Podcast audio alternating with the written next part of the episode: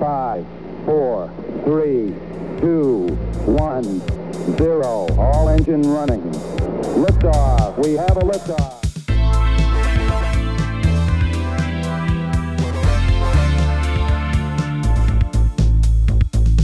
You're listening to Tabletop and Beyond with your host Justin But before we get started, how was your geek week? and co-hosts Dan and Jason. You have to be willing to let the dice help you tell the story. Okay, look, this year I'm going to stop mispronouncing words. Join us as we cover board games to war games and beyond.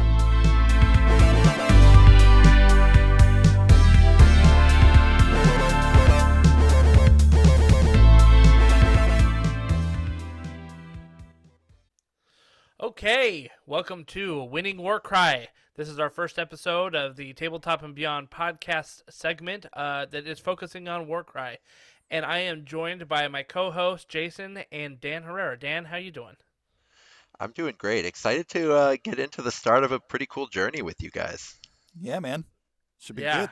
we're really excited. You know, one of the things uh, we talked about early on in the year, we put out a kind of big changes coming in 2022, and um, we we had decided that well, maybe it was mostly me, Jason, but um, I I had decided that we really needed to focus on like Warcry specifically because we love it so much, and I just feel like we don't give it all the attention that we that it needs in our regular podcast. It's true. I mean, you know, whenever we've have whenever we had events at GuildCon, it's always a huge hit. We have lots of people play that never played before, and they always say, "Man, this game is great. I want to play it some more. Next time you play, please let me know." We love it so much. I think you said once, you know, it's one of those games you can you can play in a very short time if that's all you got, and you still get that nice, really fun uh, tabletop wargaming feel uh, out of it. So I love Yeah. this game. I'm great. I'm excited to talk more about it. Yeah, and as we were mapping out content for what we wanted to do for the rest of the year, I said I don't know how we're going to fit in Warcry, so maybe Warcry needs its own segment. So this is going to be this is the first episode of our monthly podcast series that we're going to be doing together. Uh, we obviously have our Tabletop and Beyond series. We also have our Talking Warhammer series. It's going to be monthly, and then this one is going to be our monthly series as well for Warcry. And uh, as I mentioned, we're joined by Dan Herrera. Dan, would love having you here because you are an expert in the field, my friend.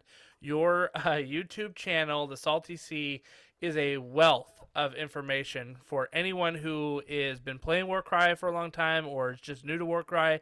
You've got it all, so we love your big brain here. Thanks a bunch. Um, yeah, and I'm looking forward to sort of collaborating more between the channel and the and the website uh, as it up and comes a little bit more. Um, yeah, definitely. you know, especially part of the excitement about starting a pod here is, you know, Warcry, it brings in people who wouldn't have normally been into sort of the big games, uh, 40K and AOS. And um, almost as a result, I think it's it's more popular with people who play it than you would know looking at the content creator community for it, right? Because a lot of the really established wargamer content creators, you know, they they all have good things to say about Warcry, but none of them would say that's their jam and they don't make stuff for it. So I'm really excited to have this website going and this pod podcast going just uh, for more places for people to go if they're into this smaller, more accessible version of the game. Yeah, and as uh, Dan mentioned, right, the website. So this is our tabletopandbeyond.com website. We have a section dedicated for Warcry. We are working on content to get it up there right now, and uh, our goal is to have basically like a one-stop shop for Warcry stuff, where you can come learn about strategies. You know, look look and see what kind of uh, war bands are out there. If that's for you, you know, like where their strengths and weaknesses are and uh, like I said, Dan, you you are a wealth of knowledge, and we look forward to collaborating with you. I think it's going to be great. Yeah, absolutely. So, um, one of the uh, one of the great things is about having a podcast with Warcry, as you kind of mentioned. There's a lot of content creators out there for Age of Sigmar, uh, Warhammer 40k. For example, you've got uh, Rob.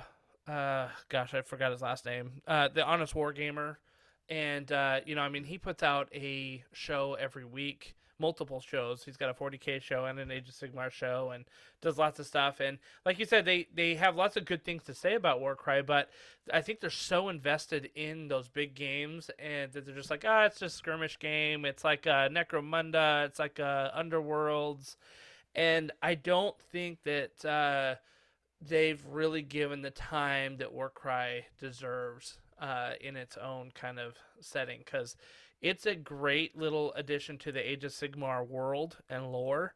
Um, it ties in great with it, and it's a it's an op- awesome opportunity to get into the game without having to get into the game. You know, spend four hundred dollars more, or probably more like a. Actually, we did the math. This is a sort of an aside. We did the math on the um, Stormcast Stormcast Dragons list that like has been winning a lot. Oh, and yeah, it's like a uh-huh. thousand dollars for that. I that. believe it. Yeah. Oh. Yeah. Yeah, it's crazy. Wow. So, Well, but that's the- meanwhile, that's a the- War Warcry box is like you know fifty to hundred. right depending. there you go. Not even, man. You get. Yeah. I mean, if your buddy, you come to a table and your buddy's already got all the terrain and everything, you could you could come to the table with a forty dollar box. You know, it's Yeah. just. And that's the thing is, anytime I play AOS with folks, or you know, any of the big war, ham, war uh, tabletop war games, they always like, yeah, this was fun. Uh, so what what does it take to get into this? I'm like, oh, you know, about five hundred bucks, and then you know, a third of your life, you know, to you hours know- and hours of yeah, yeah. and yeah. And they're like, "Oh, uh yeah, no thanks." But then I say, "Or or we can play this Warcry game and it's just 40 bucks and 45 minutes at a time." And they're like, Yeah. "That sounds that sounds good. I like that." Yeah. So it's very very much accessible as you kind of said, Dan. Uh, way more Yeah. accessible I think to a small to a bigger audience. So uh, the goal of this podcast that we want to do, it, you know, we we're calling it winning Warcry. It, there's there's kind of a twofold uh, objective with that. The first is that uh, one of the things that you focus on really well, Dan, is sort of the competitive aspect of Warcry. You talk about points balances. You talk about strengths and weaknesses. You know, you've you were talking about on your show just the other day. Uh, you know, the toughness tax, the leader tax, all those kinds of things, and all of those like really informed players who want to be competitive with that. So we want to bring kind of that same spirit here on this podcast, but we also want to let folks know that like winning Warcry is really just about sitting down and playing with your buddies too, because this really is a narrative focused game. So like how can you have fun while playing Warcry? Like you can go competitive with this, but you can also go fully narrative and have an absolute blast. Yeah, and I think I think we're hoping to sort of get episodes keying in on a whole bunch of different parts of that too. So Yeah, um, I think it's it's going to be cool getting into it. absolutely. Yeah, I feel Uh, like we could have a whole episode on just the uh, you know, the the card aspect and the draw and whether if you're going to be competitive, you know, whether you stick to the randomized uh, scenario or if you select from specific scenarios for a stronger competitive uh, play. But you know, I don't want to I don't want to steal the mic from Justin right now and say this is what we're going to talk about. But there's so much we could go. Oh, over. there's so much content, so much content. So today, though, what we w- we do want to talk about is getting started in Warcry. Uh, I don't know about you, Dan, but I've noticed in our Facebook group there is a lot of new players that are coming in saying like, "Hey, I just started with Warcry. Where should I go? What should I do?" And so hopefully this this episode will give some of those folks a little bit more direction on resources that they have and what they need to really get started, like if they really want to get into it. Uh, but before we get there, uh, what's on your guys' hobby table? Dan, why don't we kick it off with you? So I have been basing Stormcast um, a whole bunch. Of, so I, I paint pretty slow and I get uh, distracted. That's actually part of what uh, got me so into Warcry was being able to switch paint schemes and uh, factions so quickly. Yeah. Um, Definitely. I'm still uh, working through my early Dominion box. You know, I uh, Oh, took okay. a break for Skaven in between. I took a break for Flesh Eater Courts in between. So I've still uh, only just finishing up the Stormcast from that box right now. And, um, you know, I, I don't know if other people get to this, but I get to that point where I'm finished painting and I'm just so proud. And then it's like, oh my God, I completely, I didn't even think about how I'm going to base these. I have no plan whatsoever. no, that's never um, happened to me before, ever. so uh, that's where I'm at. Um, it's not my most uh, you know, most high concept basing scheme, but um, I'm excited about the models in general. So uh, yeah, getting That's getting awesome. into that, finishing them off. So um, I just you know to be to be put all our cards on the table. I just finished the Cruel Boys like maybe a couple weeks ago. So and I st- I'm staring at my Stormcast right now, waiting to be painted. So I have not yet finished the Dominion box either. Cool. Yeah, I am the same but reverse, right? So I'm just finishing my Stormcast, and then my Cruel Boys are just I did the uh, the sort of cheapy rattle can version of a Zenithal where I uh, sprayed them all brown, and then I went over the top with kind of a um, a very pale green, like uh, Uh-huh. kind of a clover green kind of thing, over the top of them. So I've got you know kind of a light gradient on them, but that's it. And Yeah. uh, just kind of thinking about how I'm gonna how I'm actually going to paint them eventually. I'm thinking I'll do the same color scheme as my Ironjawz, so that if I ever do Orruk War Clans, they're all kind of in the same theme. Yeah, yeah, But- that makes sense. That makes sense. Yeah. Jason, how was your uh, what's on your hot? I was about to say how was your geek week? Yeah, yeah, yeah, yeah. yeah. What's And on your hobby table? What's on my hot table? Uh, no, Yeah. so I think uh, I've still got my ogres there, dude. I've got, um, in terms of Warcry, I got lots of stuff on my hobby table. But in terms of Warcry, I've just, you know, I've been running a campaign with my ogres now for I don't know, probably a year, for how often Yeah. we play. But uh, right. I just love them, man. They're so much fun. I mean, before that, you know, when I played AOS, Flesh Eater Courts was my intro army in it, to AOS, and I played them for full ITC circuit. Um, and then uh, and then I pulled them over into Warcry, and I really enjoyed them. But then I said, hey, I want to do these ogres. They're, they're really fu- they look really fun. I love the the theme behind them. I've got my ogres pretty well painted, I think, for my Warcry ban. But I don't know what the deal is. I cannot hold on to nobblers. I swear, I find one, I paint it, I base it, and then I go to play, and it's gone. It just like runs away. I, don't, I can't find them. I mean, you've played with me where like Yes. I've had stand-in Kroot from Yep. Tau Kroot to be like, oh, this is a nobbler today, because I can't Yeah. find my nobblers. They just run away. So I gotta, I gotta get some more nobblers on the table and keep going with those. That's hilarious. By the way, I was talking to our friend Lincoln the other day, and he was telling me about a filthy ogres list in Age of Sigmar. yeah, he sent it to me. I got to take a look at it. Oh, it's nasty. it's nasty. Um, but yeah. Anyway, it's pretty good. Yeah, They've uh, had a few been working- people. Oh, they've had Oh, a few ahead. people surprise crush tournaments with uh, with ogres just over the last month or so. in Um, Age of Sigmar, right? Yeah, which is really funny Yeah. because, you know, two months ago you had people complaining like, "Oh man, ogres have really fallen by the wayside. Yeah. GW, why won't you uh, why won't you save us?" Um, and now they're just crushing it. It's great. Yeah, this this list he was talking about, I know this is kind of a tangent, has Kragnos in it and like 12 gluttons. And uh the the thing is is that Kragnos gives them like 3d6 on their charge, Yeah, it's right? And so like you roll the dice and you're like, "Oh, I rolled an 11 cuz that's the average of, you know, 3 dice." And they get to do 11 mortal wounds on whatever they run into on that charge. You know, it's gross. It's pretty. It's pretty. Cra- I think ogres are one of those like you don't really think about them until you're all of a sudden you're in a tournament and your next game is against ogres. It's like, oh right, ogres. Yeah. And then and then you got to deal with them. And I tell you, the first time I played ogres at the table, uh, I totally underestimated a giant pack of uh, iron gut. Oh, And yeah. they just in one one swing slaughtered like all of my uh, crypt horrors, and I was like, "Well, that's that game, but that was fun." Uh, they're fun. I just love the lore behind ogres. They're just one- you know stomping around, chomping everything they can get their hands on. It's just fun. They're stuff. just and hungry. they're and they're great in Warcry yeah, they're too. just hungry.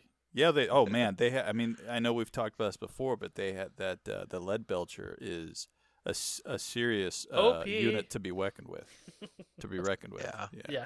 I, I don't think it's OP, man, based on points, but that's just you know my opinion. Yeah. It's an expensive unit or Yeah, uh, yeah. fighter, I guess. Whatever. Anyways. Best I love shooter in the game. Yep. uh, let's see. I am working on the Red Harvest terrain right now, um, and I've been working on this one for a little while. Let me tell you, uh, they've got like it's gorgeous terrain. I absolutely love it. It is amazing. Um, but I am like putting brass or like you know bronze paint on all like the banded metal that's all over all the you know wood platforms and stuff like that. it is one of the most tedious things I have ever done. Like I didn't think it would be that bad. I'm like, oh, it's just like banded metal, but like it's raised, and so you kind of have to edge highlight every single one, because otherwise it looks really weird if you don't. You know what I mean? Like it looks like just the top has been like bronze. So, uh, yeah, it's it's been a lot of like tedious little details as I've been going through it, and so. Um, I'm probably about halfway done with it right now. I don't know. Maybe not. Maybe like 40% done with the terrain. And I'm kind of at the point where, you know, where you're just like, dang it, I just want this. You, I'm at the point where you start looking at the other models and you're like, hmm, what paint scheme should I be painting those ones? And you start thinking about those ones as you know, uh, you're you've got like the terrain right in front of you. So I'm kind It's of at that e- point. It's the eat your vegetables part of the hobby for sure. Yeah, yeah, definitely. So, uh, which is funny because I loved putting it together, and I loved. Uh, I mean, I had an airbrush, and so um, I sprayed the whole thing down with some dryad bark, you know, to get that wood down, and it looks really good. And like that all took me like, you know, to to airbrush it. It all took me like an hour, and I'm like, oh, I'm gonna make such quick work out of this thing. A few weeks later, I'm still painting these banded metal things. I'm like, oh my gosh, just kill me now. So yeah, but I'm working on it. I love the terrain. I love that I'm gonna we're gonna be getting and playing with multiple height settings. Um, you know, it's not just gonna be three inches off the ground. Like Yeah. there's platforms that are six inches off the ground now, and it's gonna be great. It's funny. Yeah, you've we- got two, you've got three, you've got four, you've got six. It's got Yeah, the whole lot. gamut. Yeah. Yep, it's it. I'm I'm really excited for it. I remember when So- that first box came out, and we both got starter sets so that we could do, uh, you know, multiple games next to each other. And you went, you went with one paint scheme, and I went with another paint scheme. So it was cool. So when we were playing, you know, multiple games on the table next to us with friends, it, it had a little bit of a different feel. Yeah, And then, and then I, I started realizing that I don't need to bring any terrain to Warcry Night anymore because Justin has every single piece that's ever been made for it, and he's painted it all already. So. There we go. Oh, Yeah, I haven't painted the uh, mausoleum yet. That's the one I need. Oh, to, right, right. I still need yeah. to do that one. I It's, like it's that uh, one, been too. primed. It's been primed, so it looks like a cool black church right now. But It works. um, but yeah, the Soul Drain Forest, like I painted those trees. That they, they look pretty fun on the table. So They do look. They're a lot of fun to play with those trees. yeah. So anyway, all right. Well, uh, listen, we can't uh, really get into our main topic about getting started yet without talking about the new um, stuff that's happening in Warcry. So, namely, there's uh, three new boxes, or not three new boxes. There's four new boxes, five new boxes, five new boxes. Right? Did I get that right? More than you can shake a stick at. Yeah. Yes. Uh, there's new boxes out for Warcry, which um, these are these are awesome deals. Even if you're an Age of Sigmar player, you can usually pick up these boxes and uh, definitely augment your army. I know that it was it it was really hard for me to find the Sylvaneth box because uh, it was cheaper to buy that box that had three Kurnoth Hunters and ten Dryads in it than it was just to buy the three Kurnoth Hunters box. Right? So Mhm. Age of Sigmar players were getting basically 10 Dryads for free by buying that Warcry box, and so you could not find it anywhere. Yeah, I remember we had a Um, buddy that uh, played with us a few times. He's like, "I want to play. I want to play Warcry. Like, go buy Warband, man. It'll be yours." And he's like, "Okay, I'm looking for Sylvaneth." We're like, "Ooh, Ooh, good luck, sorry, buddy. Yeah, Yeah. He's like, maybe Corvus Cabal? We're like, yeah, that's yeah, yeah. the Go one. that one. Go that Go one. that one. Yeah. Yeah. So, um, but these new boxes that are coming out, uh, there's some really good ones. The first one is the Cruel Boys. So basically, it's kind of like the uh, Dominion half of the like the Cruel Boys half of the Dominion box, minus a couple of models. Like you don't get the um, Killaboss on the Gnash Tooth, um, and I think that uh, you don't get the Killaboss either.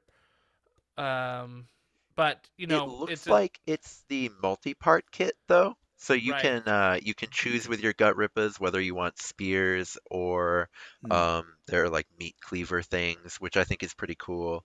yes. um, So you get a little bit more option. Or, you know, if you did get Dominion, you can get this and it won't overlap at all. And you know, if you're missing the the meat cleaver guys, you can get those. Yeah. So, and it's a it's a pretty good deal too. I think I saw someone did like a cost comparison. If you were to pick up all those models, like it's got three Bolt Boys, and to be honest with you, like it's not much more expensive than if you were to pick up a box of Bolt Boys by themselves. So um, you're saving yourself a little bit of money if you want a couple Gut Rippers and some Bolt Boys and things like that. So that's pretty good. Uh, same thing with the Stormcast Thunderstrike. So that's like the Stormcast half of the Dominion box. Uh, and again, it's you know missing a couple of models here or there uh, from the Dominion box, but uh, there's a lot of value in there as well. So if you if you like what you see with the Stormcast Thunderstrike, um, what do you think about that box though, Dan? Do you think it's a good box, like to start out as a warband? So um, the ones with the giant hammers, so in the Dominion box, you can only get them with the shields, Yeah. and I think they're better without the shields. So that Okay. actually makes this box kind of nice. Um, I am more into so you've got the the Vindictors, and is it now I'm blanking on what the uh, sword Thunderstrike guys are. Um, so if you have any swords kind of just hanging around, because you know if you play Stormcast, Yeah. almost everything that has a hammer has an alternate sword build. Maybe consider kind of just gluing those swords on there for a couple of them, and then you have the variety without needing Yeah. to sort of get a whole new bunch of swords. Um, and if you do that, then you have just like all the options. It's amazing. Um, so as far as you know, if you're willing to do just a tiny bit of converting, I think it's a great. I think it's a great Warcry buy. And I don't think it's gonna take a lot to convert it either. Do you know what I mean? Like if you want to put a sword on there instead of uh, instead of the spears or whatever, um, or that is it the hammers with those guys? But uh, anyway, I don't think it's gonna take a lot of converting. So, uh, yeah. And let's see. The next one that we have is the Slaanesh Mortals. Uh, what are they called? The Sybarites of Slaanesh. Is that right? Sybarites, yeah. Sybarites. Yeah. and this makes the um the uh ooh man all of their names are rough but the ones with um the demonic heads are really sweet in Warcry. They're they come with like a variety of weapons. One's got a whip one's got a Uh-huh. cleaver um and they're some of the better things in that in that force which is good. But um you know I was see, watching on Warhammer Weekly uh, because the AOS rules on um, on the new Slanesh stuff are so rough, it's like fire sale. Like every every value box they can do, they're putting they're putting Slaanesh in there because Yeah. you know they made all these incredible, beautiful models, and uh, you know it's a funny thing. Uh, very few people are interested in competitive play, and yet rules still sell models quite a bit. right. Um, but you know, they're uh, they're playable in Warcry, and and I think you know if you like them, it's a sweet box. So I did I did a thing. Um, Jason knows I do things sometimes. I did a thing on Saturday. I I obviously pre-ordered the new uh, Tome of Champions, which we'll talk about in just a minute. But I or I also ordered the Slaanesh box and the Daughters of Khaine box because those are two war bands that I did not have currently, and um, so I may have used some money that I probably should have put into a bank account somewhere, but uh, that's okay. We don't talk about that, right? Nope. Well, let's jump right to that Daughters of Khaine box because I think Yeah. that's the real gem out of all these. Um, the Absolutely. Lumineth one's good too. I want to talk about that one too. But the Daughters of Khaine box, it's got all the stuff that's really good in Daughters of Khaine, which is great, right? Because you can flip from Witch Elves to Sisters of Slaughter, and then Witch Elves have two different builds you can do in Warcry, and Sisters of Slaughter have two different builds you can do in Warcry. Yep. And then the snakes, you can have uh, shooty or stabby. Um, and the uh, stabby snake leader is really good in Warcry. So um, that box, as far as just sort of infinite customization, is just incredible. And it's so hard to get Daughters of Khaine for cheap because Witch Elves are 60 bucks for a box of oh yeah. tiny battle line unit. Um, and well, it's funny, I was like just gonna say that. Like, this is the biggest value in my opinion because you've gone from like having to spend like hundred and fifty dollars to start a warband in, with Daughters of Khaine to like eighty dollars. You know, Yeah. I think Yeah, it's uh, eighty dollars exactly. retail. Yep. So, yeah, like it's that that is a great box. So I'm excited about that one too. Um, I I love that you you know because like you can build the witch elves or sisters of slaughter, right? It's like a, a kind of optional multi-part uh, kit, and they both have different builds as well. So I love that you can have the variety. And I usually do that with my war bands. Like I'll get a like for example, I've got a box of um, bone splitters that I need to put together. But man, one box can give you like almost like half the half the units in the in the war band. You know, because uh, you can do uh, arrow boys, you can do uh, savage uh, boys, you can do more boys, you can, you know, I mean, it's got like so many different builds that you can do with just that one box. So um, I love boxes like that, and I think Daughters of is like that too. And let's see, that brings us to our last box, Lumineth. What are, what are your thoughts on Lumineth, Dan? My hope for this box, uh, because it's great for Warcry, but the cool thing about it is you don't get a full AOS unit out of the box. You'd have to buy two to get a full AOS unit. Right. So the horror is that makes all the AOS buy- players buy two of them and they disappears right away. But the hope is that uh, the AOS players kind of ease off of it a little bit and um, you know, because that's also three different units too, so maybe Yeah. you wouldn't get it unless you were gonna field at least two of them. Um, so hopefully it'll be around for a little longer, because Lumineth is another one of those where it's just so hard to start Lumineth for cheap.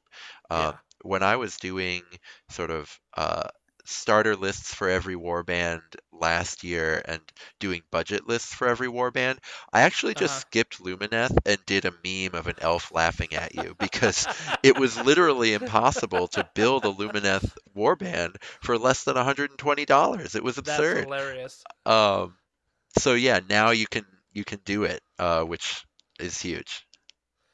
Yeah. Um. My, I don't know why, but the Lumineth, like, it's the cow horns that drive me crazy. I don't know what it is. yeah, I uh, I've yep. like, there's some Lumineth Same. units out there that are like, those are amazing looking units, and then I see the cow horn guys, and I'm like, and these are not the ones that I like, but that's okay. Um, I'll probably still get one of those boxes eventually because I have like committed at this point to collecting war bands. So you know, they'll, It's they'll be on the list eventually. It's funny because there's a guy we used to play with in, in one of our local stores who just loves anything headgear. It's like the biggest Oh, yeah. plume you could get. He's like, he sees the cow horns, and he's like, I'm so excited for them. That's and I'm like, "Uh, okay, man, you know, yeah, he was into hats. I will save those on the shelf for you. Exactly. Exactly. So, yeah, those came out pre-order the Saturday. If you are interested in getting some of these boxes, I would check your local friendly local gaming store. I'm sure that they're going to be carrying some of these that you can that you can find. If not, uh, you can order them. I'm I I hope that they have made plenty of these that people who were looking to get in and said, "Oh my gosh, like I I really wanted Daughters of Khaine, or I really wanted to get a Crew Boys without having to buy Dominion." And now they can do it right like that'll be that'll be really good so looking forward to it well let's move on to talk about the tome of champions this was big big big big news last week um, and kind of a, there was rumors of it before last week but uh, last week when they announced it and uh, sort of gave us a preview of what was going on uh, I think the whole community got very excited about this. In my opinion, and I, I'm curious to hear your thoughts, Dan and Jason, about this. I think that this this Tome of Champions might be the best one that they have produced yet. I think so. I think it shows that they, I feel like they know what the game is or what they want it to be in a way that um, they they weren't a hundred percent there in other tomes of champions. You know, in right. terms of Especially like the their their one. vision for what's going. Yeah, especially the first one. Um, yeah, the last one was good. It was uh, the last one was I think when they brought in Soroth Core campaign, which Yeah, was a that was little a- bit of a more cool. complex campaign system, which a lot of people liked. Um, I'm actually signed up to do my first narrative event other than just like with buddies um, in late March. So uh, This yeah, is so. Adepticon, isn't it? yeah, yeah, it is. Oh, th- so cool. Yeah, but but they have a really good mix, I think, of updating sort of the narrative side, the competitive side and the casual but not narrative side, kind of all three in the same tome, which, you know, is great. It's hard to do too, right? Um, because that's three different different groups of people um, that you're trying to please there, right? I would say the bulk of the Warcry fandom out there, just based on my super unscientific and uh, you know unrigorous uh, polling data, uh, the bulk of people out there are narrative players, right? They love to play like the little campaigns with their friends and kind of do that. Um, there's the casual gamers. Uh, I think that there's a you know pretty good overlap with the narrative ones. You know that they'll just pick do play a pickup game. Maybe you know maybe it's narrative, maybe it's not. And then there was a small contingent of the competitive ones that want to do it. Now I think there would be a lot more competitive ones, but Warcry came out at literally the worst time it could have right? Which is like right before Yeah. the pandemic. And so it just has suffered from not really having a lot of events where it could be played at. Something that I'm hoping to see corrected in the next year or two. And it does seem, you know, the language they've been using around this Tome of Champions, some of the stuff that's in it, like the tournament organizer. I mean, it seems like they want to, um, you know, empower organizers who are interested in having a tournament for this game. Uh, they want to make it easier, which I think is Yeah. great. Um, and then, you know, the points updates, we can dive more into that later, but the fact that it's even in here shows that they're at least interested in balancing this game.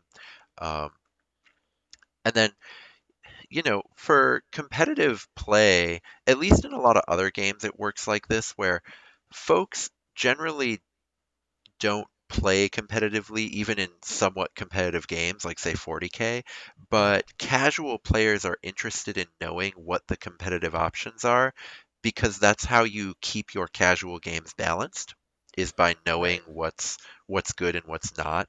Um, so I think kind of greasing the wheels of of one sort of third of that tri- tricycle uh, helps the other two as well. I think in a big way. That's a good point. You know, because it's funny. Um, when I was putting together our uh, little narrative session that we had during our GuildCon, which was our local gaming convention, right? It was just an eight-player narrative event that we had. Um, I put together several lists that we were playing, and I mean, they were all like pretty basic lists. I was not min maxing at all because I knew what the min maxes were, but I wanted everybody to have a good time because this was a narrative like event. It wasn't intended to be competitive, and we had like three out of the eight people had never touched Warcry before, you know. So I wasn't gonna be like, oh hey, here, like let's um let's you know give you some op warbands and and uh you know or, or maybe jason here play with your lead belchers and destroy everybody oh wait didn't that happen jason Uh, yes No. it did yes no, it did didn't. Called out. what are you talking yes about? it did yes it did You're just jealous because I didn't play casually against you. a actually that's seasoned not true you know what you know what jason you're absolutely right because you were playing soul blight gravelord Yep. See, yeah you're playing soul blight and uh and if if you haven't figured out yet, Justin has a little bit of bitterness against my lead belchers. maybe because i play 'em against them all the time hey, you like, won against them things." last time. i did with Kruleboyz Yes, you did. with. Kruleboyz. That was an interesting game. And uh uh but uh no, yeah, so We still I, had some good actually I think games, I had the OP. I think I had the OP army cuz I brought Skaven with like two rat ogres. Yeah, I still beat you with your soul blight though. Yes, yes you did. Like those dude, I could not get to his leader. It was like kill a leader scenario and it was just like Oh, yeah. Back him in a skeleton, corner. skeleton, skeleton, skeleton. Like I could not get to him. Good stuff. Good times. Yeah. I think it's the thing though is that we've always, uh, you know, I and to your point, right, that they they are interested in balancing. It appears from the new this new book that they're focusing on points too.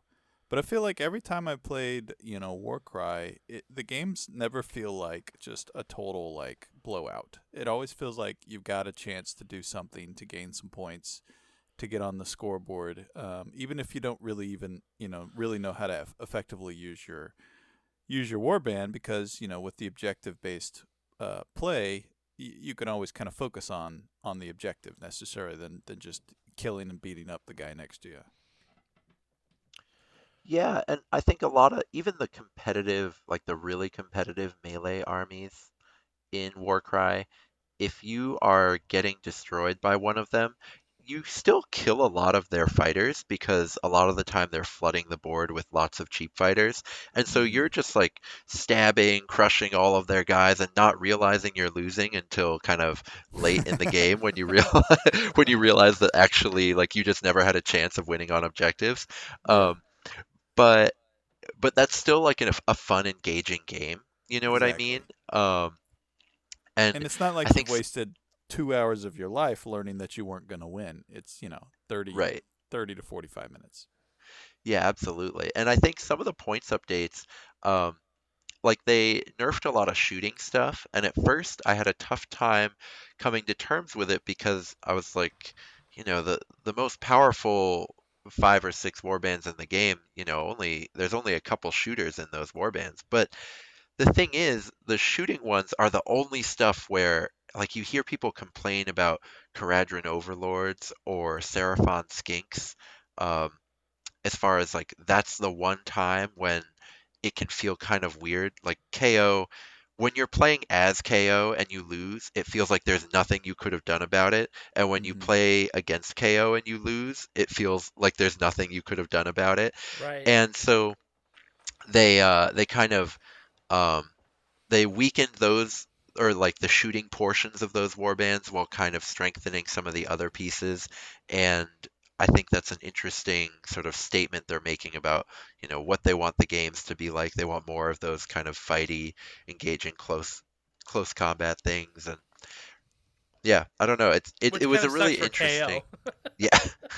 Yeah. I mean, like they don't have any melee units like whatsoever. Right. They've got that so- Arco with the spear, who is actually legitimately incredible. Uh, Oh, but that's true. Yeah, yeah. But other than their spearmen, I think that's it. Um, although a few of their a few of their shooters are still pretty solid, even even with Yeah. their points hits. Now, Yeah. have they? You know, I haven't looked. I have not deeply looked into changes yet. Uh, obviously, I don't have the book in my hand yet. Uh, but uh, you know, is it? Do you? Is it just a balance on points, or are there any fact attributes changes or ability changes?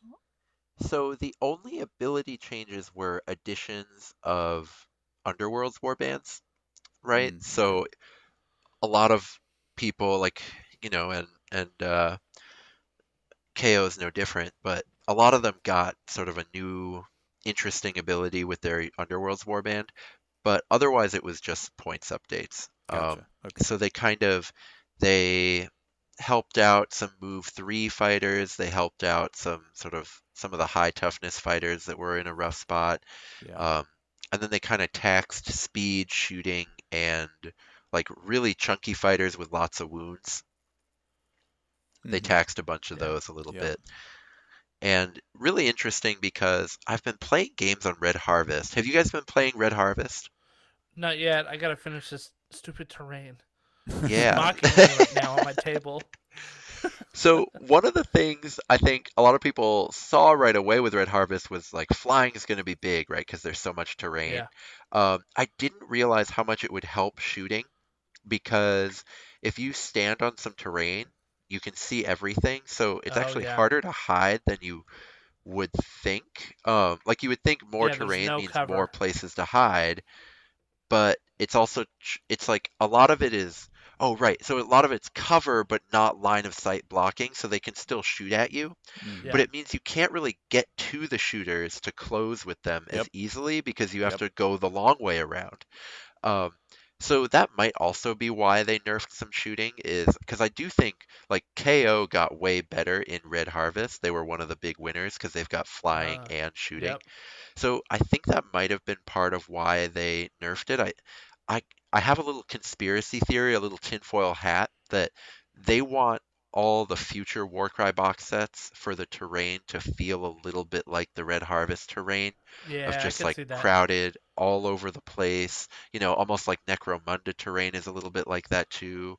Um, and and so I think these points updates, you know, hitting flying a little bit or just fast things in general and hitting shooters maybe reflects what they want this kind of new new landscape of the game to look like. So, um, just sticking with the points changes here, uh, you some of the major takeaways that you said, right? They taxed flying, they taxed um, shooting a little bit. They gave a buff to movement three guys. They taxed some of the, or they gave a little bit of a buff to the toughness. You know, the high toughness people who um, were just basically meat shields. Um, they taxed some of the bigger fighters, like i I'm assuming like a rat ogre type of thing, right?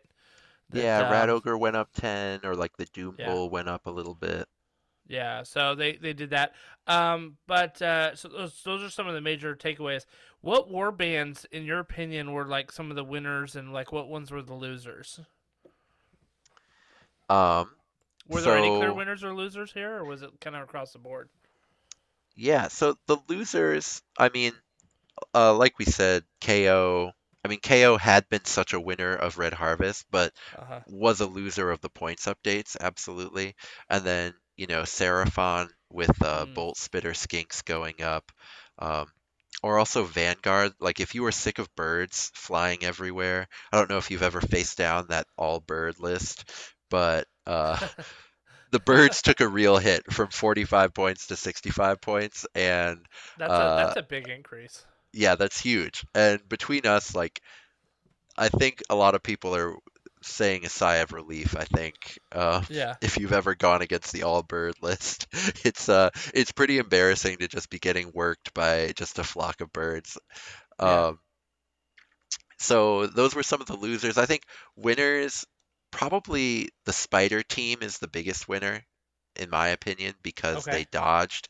They're not in here. Um, maybe there will be an FAQ, but the Red Harvest warbands aren't in the book.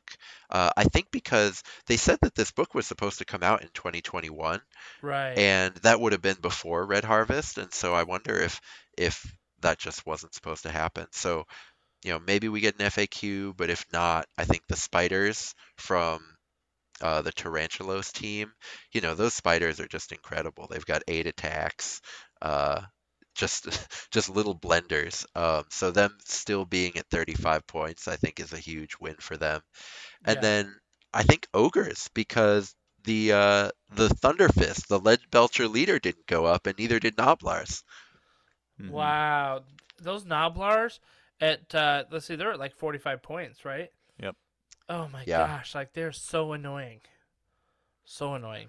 Cause like Jason was doing his campaign, so of course like his dominion grew, right? And so he was like getting extra points to add to his warband. He's like, I could throw another Gnoblar or two in here, and I'm like, uh, like, yeah, good times with those little guys. Those little, eh, you know, maybe, maybe I have no idea where your Gnoblars are going, Jason. Yeah, maybe there we go. That's the problem. Next time I'm over at your place, I'm going to be searching your uh, stacks for my gnoblars. So, uh, Dan, you mentioned earlier uh, kind of the Bladeborn being added here. Um, and I know you, you were kind of just mentioning it a little bit in passing, but I think it deserves a little bit more attention because this was, to me, like one of the biggest announcements with this book. Huge, right? And yeah. so, like, so far, you know, they released pictures of the Bladeborn parts of the book, and I've been like squinting at them, trying to figure out exactly what's going on. Um, some of the abilities are just like they're, you know, some were it's just too fuzzy. I can't quite make it out, Yeah. but no matter what, it's going to be a big deal, I think. Um, there's just so many of these uh, fighters, and the fact that they all have at least one brand new ability that comes with uh, with the crew Yeah. I think is going to be really, really a big deal. Um, and you know, some of them bring in new fighter types that that that that uh, group hadn't, you know, that faction hadn't seen before, which is cool. like cool. the Identithican Crab. Nobody's seen that guy before. yeah, exactly. Uh, Crab Cry is, is on its way. Uh, like Sylvaneth have two archers now, which they never had before. So Yeah. yeah, there's a lot of kind of new new stuff there. There's um, and I saw what is it with Hrothgorn's trappers or whatever it was with the ogres, right? He's got the um, he's got like the trap is a unit. yeah, and I think there's there. abilities around it. Yeah. Um, yeah, I can't wait to be able to have my hands on the physical copy and actually be able to read it clearly so I can actually tell people, you know, what it does. But um, yeah, it promises a lot for sure. I'm really excited because I ended up picking up several. Like I've got the Zarbag's Gitz right as part of like the Gloomspite Gitz thing um, to kind of round that out as proxies. I picked up the um, Sepulchral Guard with the you know the skeletons um, as part of like a Legion of um, Nagash uh, army. Uh, so I could like have some cool skeletons on there. So now I'm like, oh, cool! I've got these and they're you know ready to go, and and this will be awesome to kind of add in there. So I'm excited because you know the rules as it states is that if you bring the leader, then then you can also bring the other fighters, right? Um, you can't just bring the fighters over. Uh, you have to have the leader to you know import the other fighters if you want. But I think it just gives so so many options, um, which is good on one hand, I, on one hand, it's great. Uh, on the other hand, it's really good because uh, we were talking about the tournament organizer before, and one of the things that I think, uh, correct me if I'm wrong, that it states in the book is that it recommends not allowing allies at tournaments and in match play. Is that did I read that right? Did I hear I that think right? so, yes. Um, and the Adepticon tournaments aren't going to allow allies either. Yeah, and I think that I think that um, you know, it's avoiding the contorted epitome problem, right? Which is like the contorted epitome is so good that you would be dumb not to take it, right? It's almost an auto include.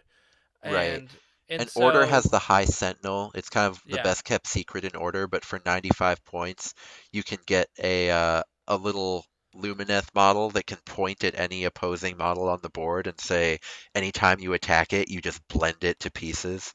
Um, and it's only 95 points, right? So you'd Yeah. be, like you said, kind of silly not to take it. Right. So I can understand, and it's it would be really hard to balance the game if you were really like, you know, taking into account all like you could have, you can have war bands that are balanced that might have that blender, you know, high sentinel unit in there because everything else is not that great, you know. Um, but to be able to balance those models with every other order model or other order warband is really hard to do and really hard to play test because there's so many different possibilities. So I can understand why tournaments are like, yeah, no allies, um, but uh, I'm I'll be curious to see if that includes not allying in the Bladeborn as well. You know, um, for that faction. So, for example, um, you know the uh, the Zarbad Zarbag's Gitz like being able to ally those guys into a normal Gloomspite Gitz list. Um, So my read on it is Yeah. if you make it your leader, it's not an ally, right? okay. So and then you can That's have true. anything anything there. But my read on it is that they're technically heroes if they're in your faction, and Okay. heroes are okay. And heroes um, are so I'm- Yeah, So I'm pretty sure you can, as long as it's the one from your faction. right, right. Um, but they talk about how, like in match play, you can technically make a warband from any two that share a grand alliance because you make one the leader and the other one your ally, and now you can bring any model from both of them. yeah. Um, whereas I think they won't let those specific types of things be in tournaments. Yeah, that makes sense. That makes sense. So, so what that'll do though is like, for example, a, a Bonesplitterz list isn't crazy competitive. You know what I mean? But maybe those underworlds models will bring in some new abilities and maybe have some different stats that all of a sudden like they might be a little competitive because you can bring those in. So and the I'll- other I'll thing- Some people compete on this access, some people don't, and it's it's uh, up to every individual. But so the underworld's models generally are some of the best sort of painting Oh, yeah. showcase models yeah, that have ever come out of GW. I mean, it's incredible some of the stuff that they do with those. Um, they're all just like much more bespoke poses, much more sort of dynamic. Um, and if you're the kind of person who wants to try to win best painted at events, I think Underworld's models are just a huge way to kind of give yourself a leg up for winning best painted because you know you're just going to have a more exciting, a more dynamic looking warband than uh, than you would otherwise if you're including them, which I think is pretty cool. I can't wait to see the painting competitions for these warbands because I think people are more willing to spend more time on eight models than 800 models, you know? So um, I'm I'm really excited about that. So uh, the Tome of Champions 2022 comes out on shelves on Saturday. Again, like if you haven't pre-ordered it, I'm sure that you could go down to your friendly local gaming store and uh, pick it up there. I highly recommend it. It's got you know again all the points changes, but it's got a lot of new new good stuff. I saw some of the campaigns like the siege battles that you can do. They look amazing. Uh, looks like a ton of fun. So um, I'm really excited to to really dive into this one. I again I think it's by far the best Tome of Champions that they've come out with, and uh, I think it's going to be great. So uh, let's move on to our main segment then. Uh, talking about getting started. So as we as I mentioned early on, uh, I think with the new announcement, with the new boxes coming out, with the new Tome of Champions, it's really uh, given a, a an uptick in interest in Warcry, and I'm seeing like on the daily, it seems like three or four people in that Facebook group is like, "Hey, thanks for letting me in," and you know, uh, uh, I'm new to Warcry. Where should I start? Where should I start? Where should I start? I feel like we get that question all the time. And so I would love us to kind of dive in and talk about like how to actually get started in uh, Warcry. So, uh, Jason, why don't you kick us off with like the uh, original, the OG Warcry stuff? You mean like the original box and Oh, yeah. all that stuff? Yeah, I Yeah. mean, can you even buy the original box still? It is hard to find, but it's Yeah. out there. I've You have to do a be like, "Let's go to-" pilgrimage. You have Yeah. to, you know, scrap on your boots and wade through the snow uphill. No matter where Yeah. you're going, it'll be uphill. and in the snow. Yeah. Yeah. Yeah.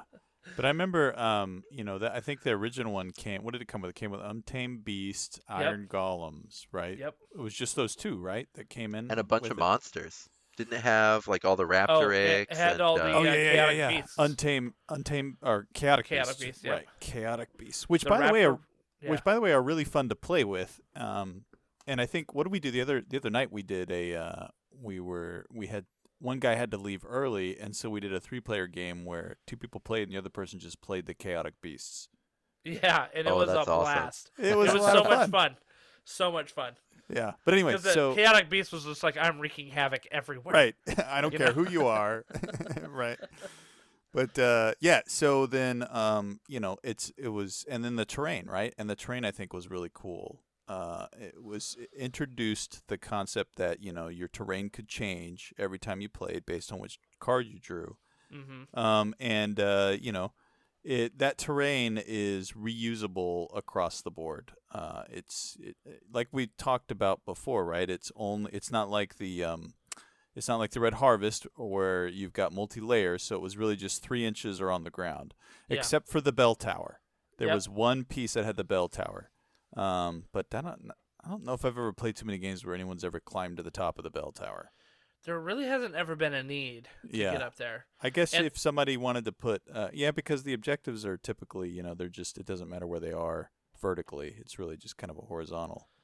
Yeah. Now I think with Red Harvest and and Dan, you probably played more with this. Like, there's more opportunities to put objectives up on top of those platforms. There Is is, that true? And it's it's funny if your if your battle card doesn't put the objectives on the platforms, a lot of the time the platforms just herd you into a little center place where there isn't terrain because you know climbing them takes up so much time. But Yeah. then a lot of Mhm. other ones get you out spread out across the board like that, and it's cool. Um, it, I don't know if you guys did this with the base game, but I just had so much fun like creating my own terrain layouts with the little bridges that go from platform to platform. Mm-hmm. Yep. Oh yeah, definitely. Uh, you know, it's funny because the cards are there and the cards are a lot of fun, but after a while, you're just kind of like, eh, I'm just gonna move this around here because you kind of get a feel of like where generally objectives are gonna be and you know like what Well- a good layout might be and stuff like that. That was the beauty behind Warcry is, you know, I, uh, Games Workshop, when it first came out, the, in, even in all their intro videos, they were very much like, uh, you know, guys, it's not an exact science. Like, if you need to put a guy on the board and there's not room for him, then just nudge him over a little bit. Yeah, And it's kind of how Warcry, you know, is with the terrain too. It's like put the terrain down, And then when it's time to play subjectives based on the card you drew, if you you and your opponent look at the terrain, it's like, well, that doesn't really make sense. All right, I'll just nudge the terrain over a little bit. Yeah. You know, it, it doesn't really matter. It's about you know playing a game, having fun, and just creating kind of an immersive little board in front of you. And uh, so yeah, did a ton of that. Like, oh, let's let's put some ladders here. Let's put a little uh, cross bridge here. You know, just make it fun. I think that the original Warcry box was probably the best deal that Warcry has ever had. Because not only did you get the two uh, war bands and the chaotic beasts and all the terrain, right? Like you got the you got the book core book, you got a ruler, you got dice, you got all the tokens, right? You got all that stuff that came with it. It was a hefty box, and I want to say we got it for one hundred fifty dollars. Yes, in fact, if you go to eBay now, you can see they're running about 350. Ooh. Oh wow. Yeah, three. Well, there's a couple. There's a couple that are you know on the like 150, but if it's like 150 dollars, but uh, 50 dollars for shipping, so you're like, Mm. okay, all right, but Yeah, every now and then I'll see on the Facebook group somebody's like, "Hey, I was just in my uh, FLGS and look what I found," and it's like the OG Warcry box. And Yeah. everybody's super jealous. You know. yeah, So yeah, That's the pilgrimage, I'm telling you. You got to drive cross country, Yeah. stopping at every game store along the way until you find one. yeah, yeah. So, um, you can't. You obviously it's really hard to find the original box now, but you can you still buy all the parts of it for the you most can part. buy all the parts of it, right? And so, like to assemble it separately, it's obviously going to cost you a little bit more money. You can get the Iron Golems band separate. You can get the Untamed Beast separate. Um, you can buy the card packs that you need separate if you want to. Um, I highly recommend getting the mission card pack and the twist card pack. Um, I don't think you necessarily need the terrain card pack because you can kind of make that stuff up on your own. But you definitely need the the mission and the twist, right? yeah, And yeah. the deployments. You need the deployment one too. Yeah, so I don't think you have to feel like, man, I'm never going to be able to achieve that again. And and then even you know, even with all of the options for terrain now, there's no need to feel like you've got to go get that original terrain unless you're just kind of the collectionist like Justin is. Yeah, you know what's cool about that terrain though is like I used it several times for Age of Sigmar games. Like it's great terrain just in general. I think You know. any of the terrain from the Warcry, well, there, from most of the Warcry boxes, I think any of the terrain is dual use for sure. Well, and to be fair, and I think we'll talk about this, and well, we'll talk about let's talk about this right now.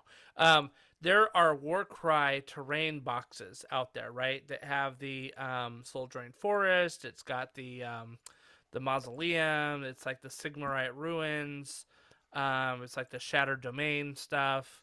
Um, is that what it's called, Shadow Domain? Anyway, um, and the interesting thing about these is these boxes, these terrain boxes, are really just repackaged Age of Sigmar terrain, and it's repackaged because it has uh, a board, a Warcry board.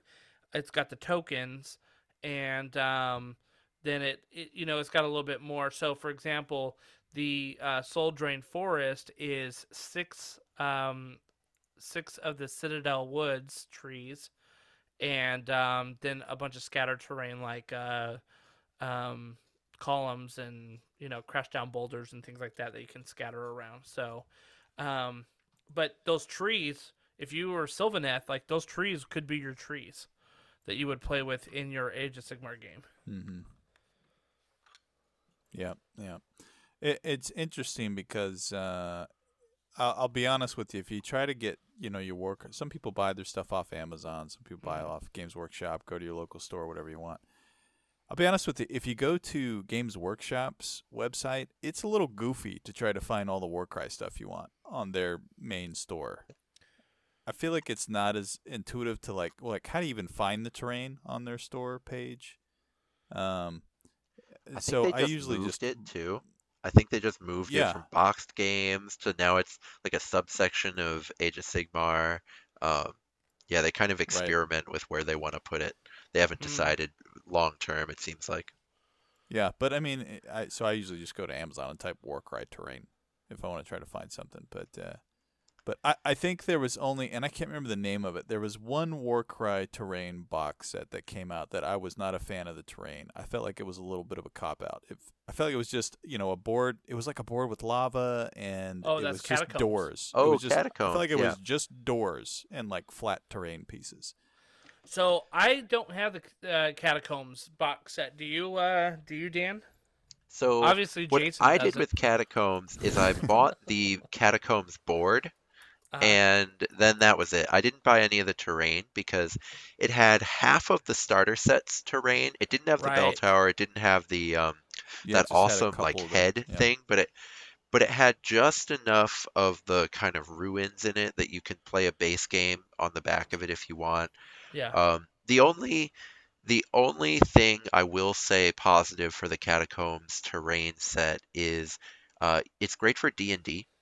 Like you can make a D and D dungeon out of it Oh, really yeah. well Yeah. um, with those doors and stuff. So you know if you're someone who plays a few different tabletop games, you know you can get double duty out of it. You can't really put it into AOS um, because you know what are doors going to be doing on the middle of a battlefield, but uh, as far as you know other types of dungeon crawly games i yeah you can definitely use all that stuff in those games and it can be yeah, and cool I, I think that's. I kind of wonder if they were shooting for that because this was wasn't this their second terrain box. yeah. It it- was their yeah, second starter was. box. Second starter box, yeah. Could because I mean the entire board it's like one inch grid, right? Like all it's like one inch grid tiles.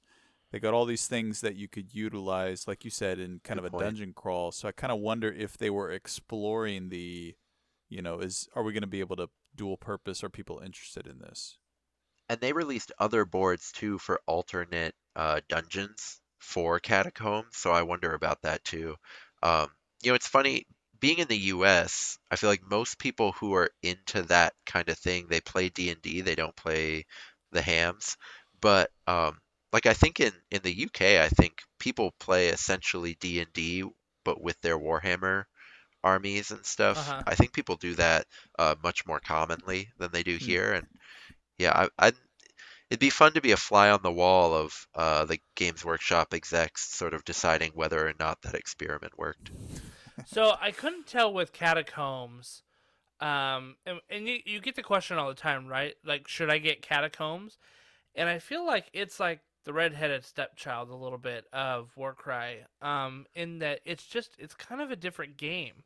You know, like it's still Warcry, like the like you know, there's there's still like the mechanics of Warcry are still there, but because you've got the doors and the walls and things like that, and like the dungeon crawl type of feel, I, I couldn't tell if the narrative of Age of Sigmar, which was like the idea that the shadow um, stalker elves, right, like went down, Yep. and um, were trying to like scout out and figure out where the Varanite was for Morathi, right? Like that was like kind of the lore that was happening at the time in the um, in the Shattered Realms uh, book series. And so I couldn't tell if the lore was driving the game or if they had the idea for the game and they're like, "Ooh, this is how we can fit it into the lore." You know, like uh, 'Cause it ended like a up chicken or shake- egg. Yeah, it ended up shaking the whole AOS kind of the whole foundations of the setting. Um, Yeah. basically based on stuff that happened in that board in that game. On that board, which is yeah, crazy. specifically in that board. Yeah, yeah, um, which is Yeah. fascinating. Uh, so I do wonder, maybe they did kind of make the board for the game.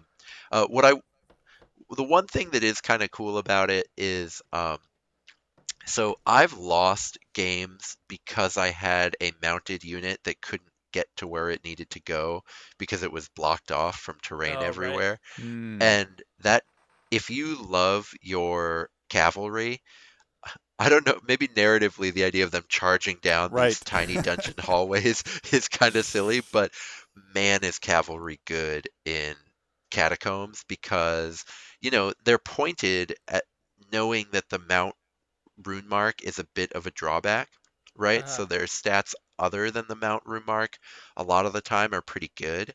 Um, and so, yeah, cavalry in catacombs is is really really good.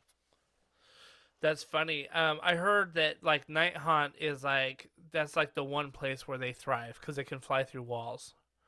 Yeah, I bet. I bet. They got uh they were also a big winner of the points updates. They got some hmm really, really heavy ones like Myrmourn Banshees are pretty good now. Um but yeah, I think you're right because the catacombs sort of fits with a lot of the things they're good at and they can Yeah. float across the lava really easily, um, which helps them. So uh, the catacombs, right? Like we, we talked about how the the narrative of Age of Sigmar literally took place down there, right? The the Shadow Stalkers like went down in there. They're scouting out this uh, Varanite source for Morathi, and she was able to like go in and and get it. Well, the second half of that story, where she was actually able to obtain it from the uh, production underneath the Varan Spire, played out in Red Harvest. So I think that that's kind of interesting too, right? So you're um, the Red Harvest, right? Like the terrain that you have is a bunch of like platforms. You got a whole bunch of like uh, uh, uh, mills, uh, not mill. I don't know what you would call it, but uh, conveyor belts and and things like that. You know that are are uh, pumping out this Varan Varan juice, right? Like the Yeah. the Varan gold that like can transform you. And Morathi ended up like injecting herself with that and becoming a god. And so, um, like it's so crazy that you're reading these books and you're like, wait a minute, I I have that terrain. I have that board. Like I've played that in Warcry. It's uh, like it's not playing out in Age of Sigmar. All of this narrative stuff that happened in the Broken Realm stuff is like playing out in Warcry. I think it's kind of rad. It's cool Yeah. how they tie it together for sure. And if you spend some time with the, I call it the bucket tower. Uh, it was Yeah. the bane of my existence for an entire afternoon. But when you spend some time with it, not, once you're was painting, not easy to put it together. not easy to put together. Um, but when you spend some time with it, it's really cool. Like you, you can almost like feel it kind of moving as the buckets kind of go down, collect the Varan juice, and then bring it back up and pour it into the bobsled tracks. Um, yeah, it's pretty cool. They definitely they definitely go out of their way to kind of, you know, help you with the narrative, kind of move along. Um, in a way that you know the other games don't really get as much. So um, we we need to go back to catacombs though really quickly. I and I ju- I jumped ahead uh, to Red Harvest. Uh, in the catacombs box, if you were to pick that up, you get the um, man. I keep blanking on their name. They're the Shadow Stalker. What what's their what's their full name? Yeah, the Khainite Shadow Stalkers, and Yeah, then Knight the uh, Stalkers. Scions of the Flame, which I think are incredible as far as their look goes. You know, and Yeah. they let you they let you paint them in so many different cool ways, like in terms of how you want to paint fire. They're Um, like yeah. flaming samurais. Like yeah, I think that's awesome. a great descriptor. Yeah, you know, like they look Um, like samurais, like samurai warriors that are just like burning. hmm They look awesome. Yeah. and I've had this concept in my head. I don't have them, but I want to paint them, uh, paint them copper, and then the way copper burns green. So then I would paint Oh, the fire cool. green, cool. and then it would be this kind of green and copper is you know, that kind of red. I would I would do it like new copper, um, Yeah. so that it was more contrasting because it's got that kind of reddish gold to it. Um, so yeah, just a lot you can do with those. And if you love painting robes, the Shadow Stalkers have the fanciest robes in all of in all the land. So those are pretty cool too. How are they? How are the Shadow Stalkers in terms of warband? Um, so that's another one I don't have, so I can't tell Yeah. you from personal experience. You have to be fancy with them though, um, Okay. because they they've all they can all shoot, which you know can be good, um, but man are they fragile, right? So you have to you have to really know what you're doing as far as um, putting yourself just outside of your opponent's threat range to get what you need to get done, you know, Yeah. completed. Um, but yeah, who knows? I think one of their models just got a pretty big points drop, and I'm blanking on which one it was, but uh, Scion's got some points drops too, actually. So both of the models in in Catacombs, uh, if you love painting them up and you want to paint up a second one to then kind of specialize and optimize, Yeah. um, they're both a lot better than they used to be. Uh, just as of the last week, you know. So I haven't sort of put together what that list would look like. You know, there's probably other people who who play them who would know better than me at this point. But yeah, there's kind of from a Johnny list building point of view, there's a lot that happened there. And if I'm not mistaken, Scions of the Flame, it, they're pretty decent. Um, kind of one of those uh, bespoke uh, Warcry Chaos bands, right? They're like they're probably near the top in terms of the the you know solely Warcry cam um, war bands. Yeah, once you buy a double box of them, they're pretty good because um, they've got the two things you want, where like they've got cheap cheap models that actually do th things, and uh, and then they're sort of they have a few sort of high damage hammers, um, and I think the big one has range two too, so that gives you Oh, kind of extra extra maneuverability. Um, yeah, so they're solid once you get the uh, double box of them. They've got a couple real stinker fighters in there. I think the uh, Mm. Inferno Priest and the Fireborn are are a little rough, but once you get the double box, um, they're really good. Yeah, they're one of the better ones. So, um, and again, like this comes with the board. We talked about the catacombs board, right? The terrain with it as well. Um, it came with core books with the special rules for catacombs, dice, ruler, etc. Uh, I think that the catacombs box is still you're still able to find it in Yeah. places. Yeah, you can get it for about 180 bucks Yeah, on eBay yeah. or such. Um, okay, so That's jumping less than it retailed for, right? I know. Yeah. Yep. Yeah. Uh, all right, so jumping forward to again to Red Harvest. So we talked about the terrain, right? We got lots of platforms, lots of height, which is uh, different with this one. Uh, the two warbands that came with this one are the Dark Oath Savages and uh, the uh, Tarantulos uh, Brood. And um, so I know that you said that the spiders, the Tarantulos Brood, are a pretty good warband, and mostly in part because of the spiders, right? Yeah, I mean they're they're the strongest warband in the game, uh, just because of the spiders and because birds took a big nerf. Um, but you know they're still pretty cool, even if you don't like min-maxing. They've got a ton of stuff they can do, like resurrecting spiders, stuff like that. Uh, the the coolest though, the Dark Oath Savagers. Um, if you ever picked up the Sphinx, um, what's it called? The Mind Stealer Sphiranx Yeah. Yeah. from that first. So the Savagers have this thing. It's so cool. You can um, you can throw two dice away to give yourself like a pretty. I think it's like an 88% chance at getting two dice next turn. So Oh, you can invest in getting a ton of wild dice. And if you bring in an ally who is really dice hungry, right? A lot of the one of the problems bringing in the Mind Stealer Sphiranx is it has so many different uh, abilities it wants to be doing that it can kind of hog dice from your other friends.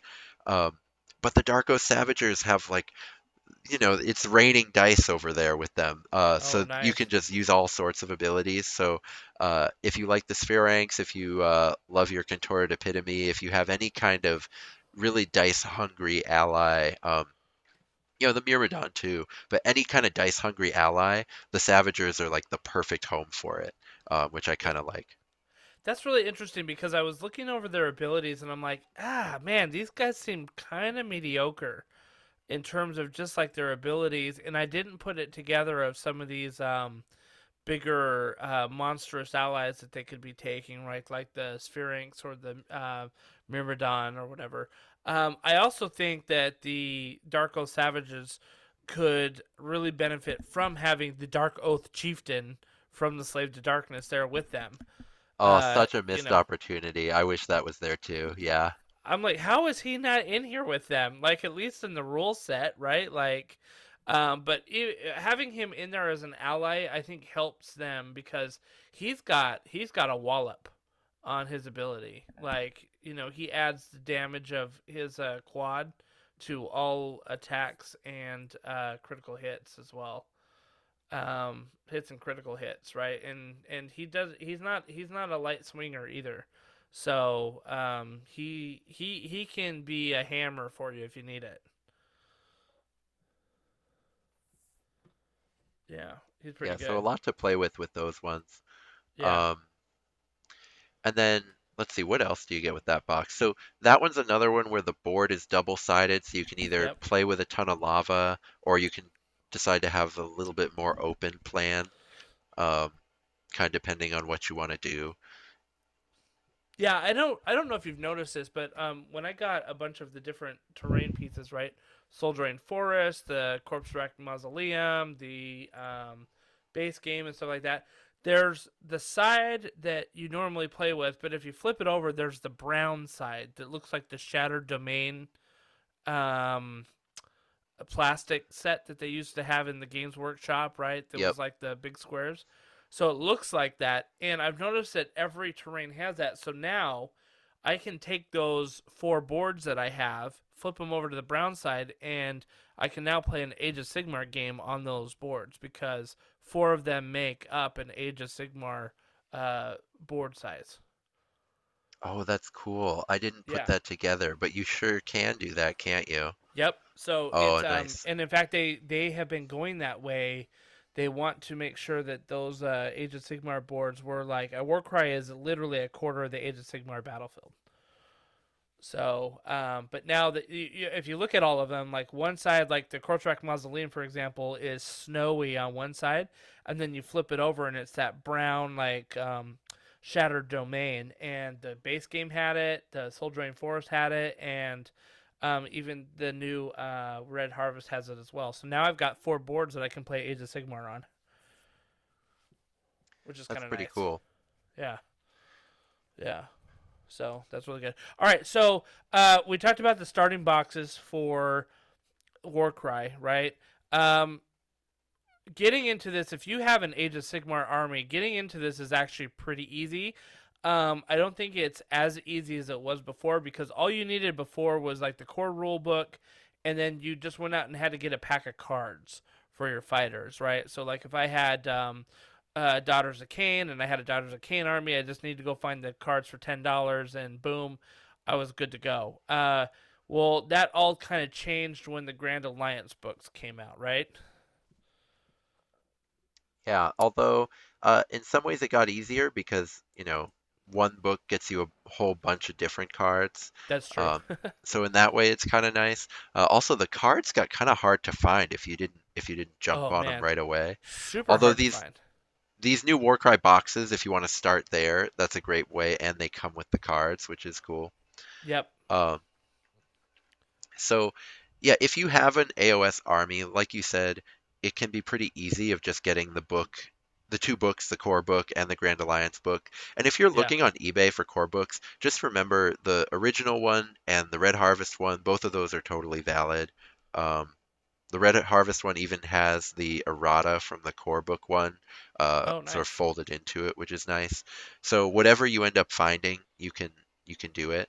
And then um, the board, I mean, like you said, for a lot of the terrain packs come with a board, which is cool. Uh, Yeah. If you're wanting to make your own, it's 22 inches by 30 inches, which is a pretty manageable. Like a lot of boxes will come with something like that. Um, yeah. or like will be about that size that you can cut out if you wanted to sort of go real cheap with it. Um, so you can, yeah, you can build something pretty pretty quick that way. I think I think one time we played, uh, Justin, you literally just printed out like four or five sheets of paper. I did. Uh, little forest terrain or something, and we just taped them together. Yep.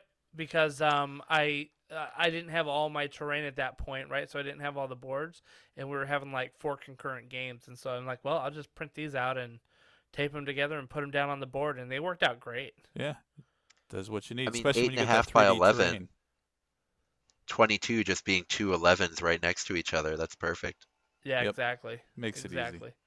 So yeah, we taped it on there, and then you throw the 3D terrain on top of it, and it's like you, don't, even notice, it. Yeah.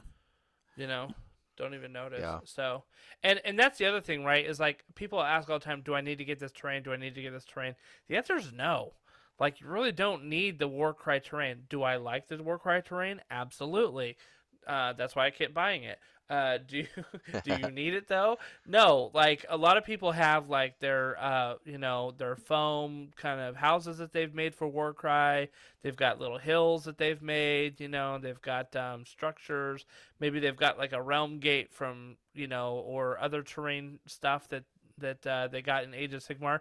use it, man. Use all of that stuff. Like that's great. I wouldn't recommend putting out maybe the um, Chaos Fortress. It's like 11 inches tall because I don't think anybody but the Flyers are getting up on top of that thing.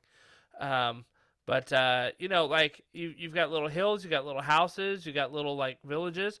Like those are great area like things to throw down for uh, a Warcry uh, scenario. So Yeah, there's I a whole fantastic. there's a whole industry on Etsy of creating D&D terrain. Like if you if you just look for it there, um, and all of it works great for Warcry. I mean, almost everything from D&D ports into Warcry really well. So yeah, just tons of stuff that you can kind of do yourself or mix and match yourself um, to really personalize it. You can, yeah, you can go the starter set route, and that's the way I went. But um, Yeah. you can, with a little bit of elbow grease, you can do it a hundred different ways and kind of customize to your own sort of style. So I've got a Nighthaunt army, right? And I've started collecting Nighthaunt since 2017, and I've got all sorts of units. I got Chain Rasps, I got um, Dreadblade Harrows, I've got Myrmourn Banshees, I've got, you know, the Knight of Shrouds on Ethereal Steed. I've got, you know, basically the whole range. I've got the whole range.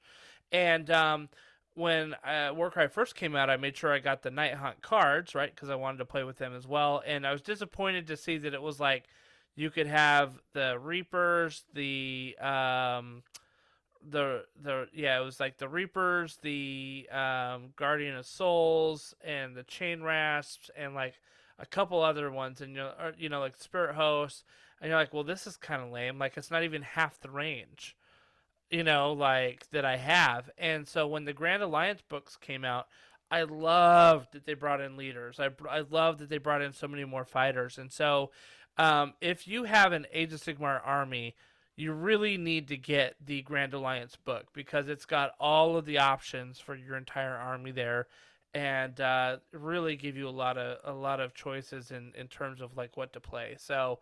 Um, if that's where you're starting, if you say like I've already got you know a Lumineth army, I've already got a Daughters of Khaine or Cities of Sigmar, go out and get your uh, Grand Alliance book find a core rule book, and you're pretty much halfway there, you know, eh, ready to play. So, um, And depending that's on the great. army, you might have a few different warbands too. Like oh yeah, definitely. Stormcast has four different Warcry factions in it. So if you're a Stormcast player, you might actually just kind of look up and see you've got three different Warcry warbands. Same with any of the Chaos Gods. They've got two different factions within each Yeah. of them. So um, yeah, you might find that. Right. Uh, There's always the the chaos demon. So there's like Nurgle. Um, well, actually, let's uh, let's talk about Khorne. Right. There's the Khorne um, demons, and then there's the Khorne mortals. The um, what are they called? The blood uh, like reavers and stuff like that. So um, Yeah. you've got those two factions on either side.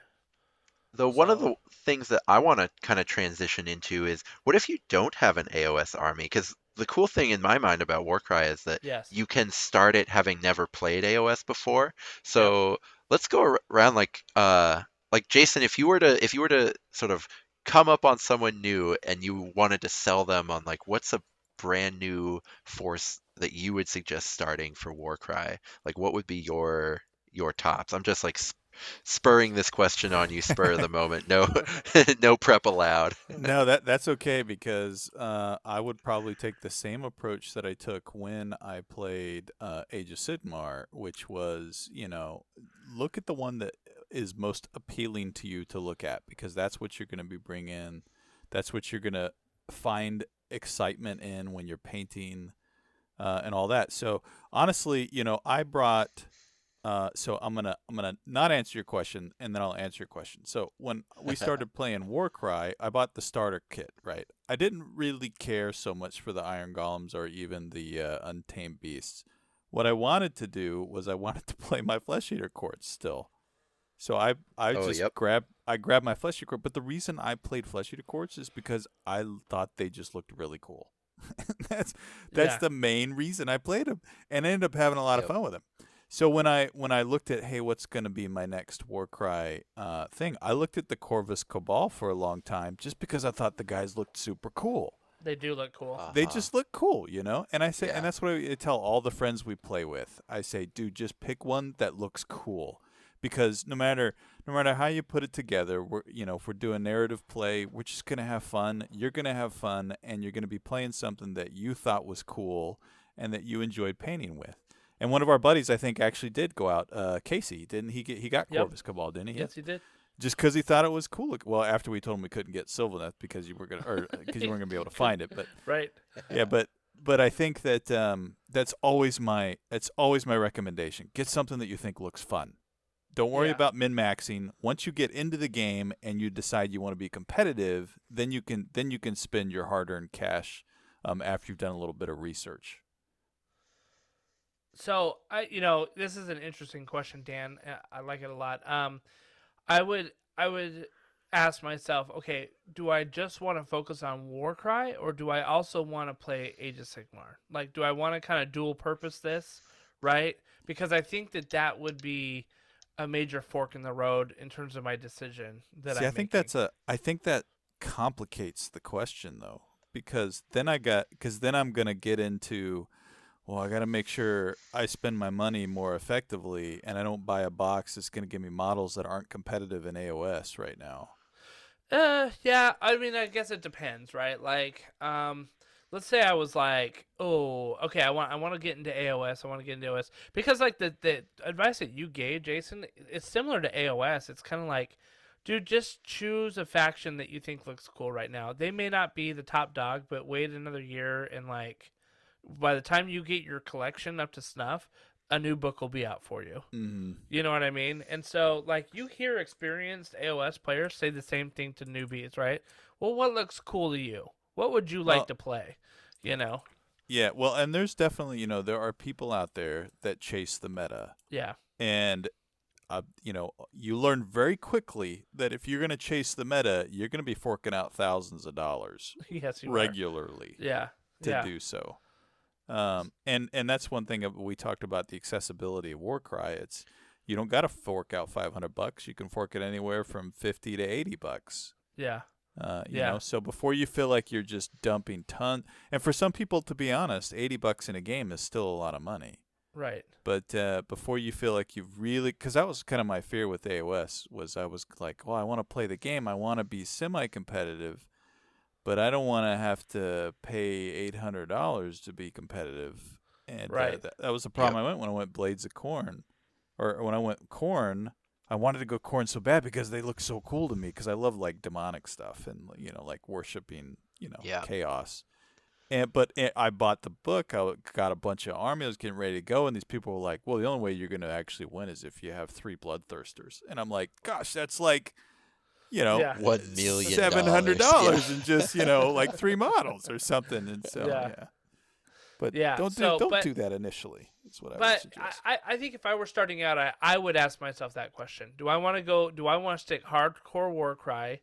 Because if if I were going hardcore Warcry, just based on the models, I would look at the unmade because they're so freaking weird, yeah, you know. And yeah, I, they're and like they, could- they- faces on there. Yeah. oh man, they look crazy cool, and I don't know how good they are. I've got a I've got a band of I've got twenty unmade here that need to be painted on my desk, um, but uh, I don't know how good they are. But they look really rad, and I think they would be a lot of fun to play with.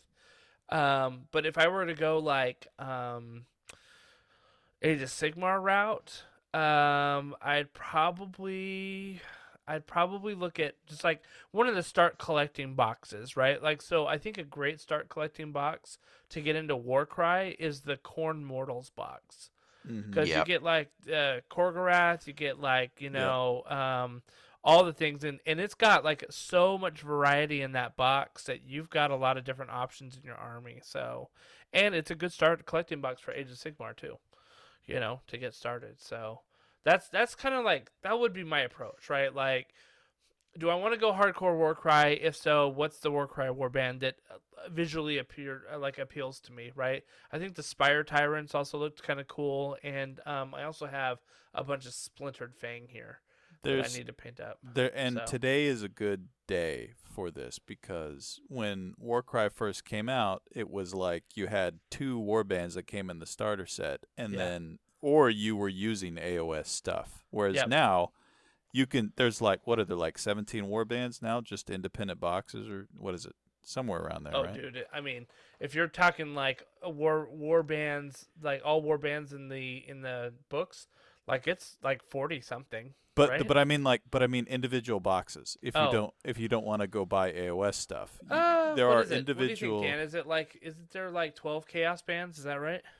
Something like that. Uh, yeah, I think it's just short of that. I think it's like eight or nine. There's a bunch of them. Yeah. yeah. And then they've all got, um, you can buy them in two ways. You can either buy the single box with the cards, or if you want to be able to mix and match more, you've got the double box, which is Yeah. technically labeled as like AOS Slaves, to Darkness Yep. Yeah, box, but yeah. really it's just a Warcry box, and it's only 15 bucks more than the regular box is. So I think it's a great way to go. It's a Um, super good deal because yeah. like the original, like the the, for example, if I were to get the unmade, right? Like I think it's like what is it, forty dollars, fifty dollars for the box of twenty.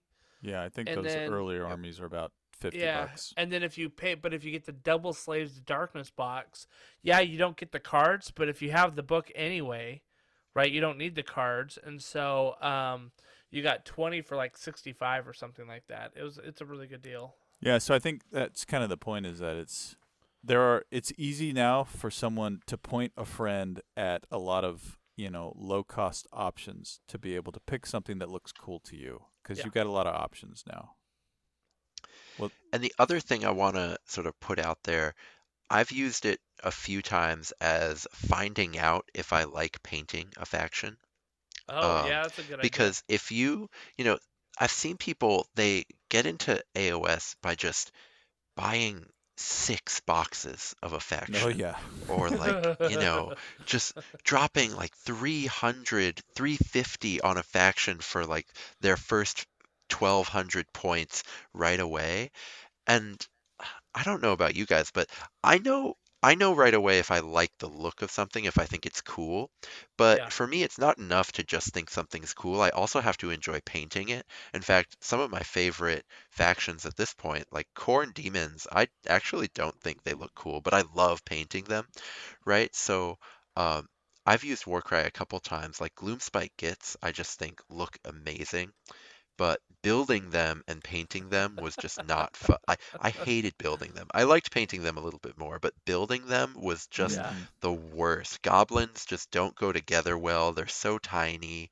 Um, Yeah. my like fat fingers just could not. I just wasn't dexterous enough to to collect this faction, right? Um, so I just like sweat blood over my painting desk uh, for about two months. But then at the end of it, I knew I didn't want Gloomspite Gitz as an AOS force, and I had a Warcry warband um, of a color scheme that I still really like. And so, yeah. you know, every time I look at them, I kind of like chuckle to myself about the experience that was sort of building that, uh, building that warband. Um, and so I think that would be my advice for people. Um, is if you don't want to get one of the starter sets, let's say your buddy is the place where you're going to be playing, or you're going to play at the LGS, um, so you just need a warband to start. Um, yeah, just get something experimental. Just get something that, you know, you you feel happy just kind of going off the deep end with. Maybe you have like a weird paint scheme in your head and you can just find out if you like it. Um, I think this is a great game for just kind of experimenting like that. You know, and here's the thing: is like Gloomspite Gitz, I think, is a perfect example of this. I really want to paint up a Gloomspite's get Gitz warband. I have zero interest in painting 120 little stabbas, like zero interest. You know what I mean? But I will be happy to paint up five of them. you know, that sounds great to me. And uh, you know, so even if I, even if you're not like interested in painting the whole army, like painting a warband is great, and you could get that itch out of being like, I really wanted to paint some gloom, gloomspite gitz, you know, without having to like invest in the entire army or feel like it's a waste, right? Because some people will just get the models and be like, okay, I did this, and it wasn't really for a competition or anything like that. I just did it because I thought the model was cool. Now it's just gonna sit on my shelf. Well, now these guys got utility as well, you know. Yeah, Exactly. Yeah, Yeah. good stuff. Oh, all right. Well, um, I think that we've given folks a, a great place to start. Um, if you are curious about getting started, um, hopefully this answered a lot of questions for you. You know, try to find a starter box if you like that. Split it with a friend. That should save you some money. But if not, go out and find some of these boxes. Like the boxes are everywhere. You know, and and uh, and uh, if you've already got an Age of Sigmar army, get the get yourself a core book, get yourself the uh, Grand Alliance book that goes along with it, and then find a friend and play. I mean, it's really that simple, and uh, it's a lot of fun. So, gentlemen, thank you for joining uh, joining us tonight uh, all together on on our kickoff of uh, Winning Warcry. Yeah, this was a blast. And hey, if you're out there listening, um, take a look at the Tabletop and Beyond Facebook page and send a little message to us about, you know, what Warcry co- like topics you'd like to hear covered. Uh, we're going to be doing this every month, and Yep. you know, I think the game is going to develop enough that we're going to have content doing it just once a month, but we can absolutely do a segment on something if uh, if multiple people want to hear it. So yeah, oh, let I'd us love know. that. Yeah, we're on Facebook. You can also find us on uh, Twitter and Instagram, and uh, we'll be putting stuff up on our YouTube channel as well. So, uh, you know, in terms of uh, the podcast episodes, go up on our YouTube episode, uh, YouTube channel, and hopefully. Uh, we'll start getting some Warcry battle reports up Yeah, there. we're gonna as get well. some battle reports. That's one of our uh, goals. Yep. So we're excited about that. So thanks for joining us on this journey. We're excited to do this. Uh, and Dan, thank you again for being a co-host. We're excited for the collaboration with you, my friend. Yeah, me too. It's going to be great. So, all right, everybody, thank you very much, and uh, have a great night. Have a good one. See ya.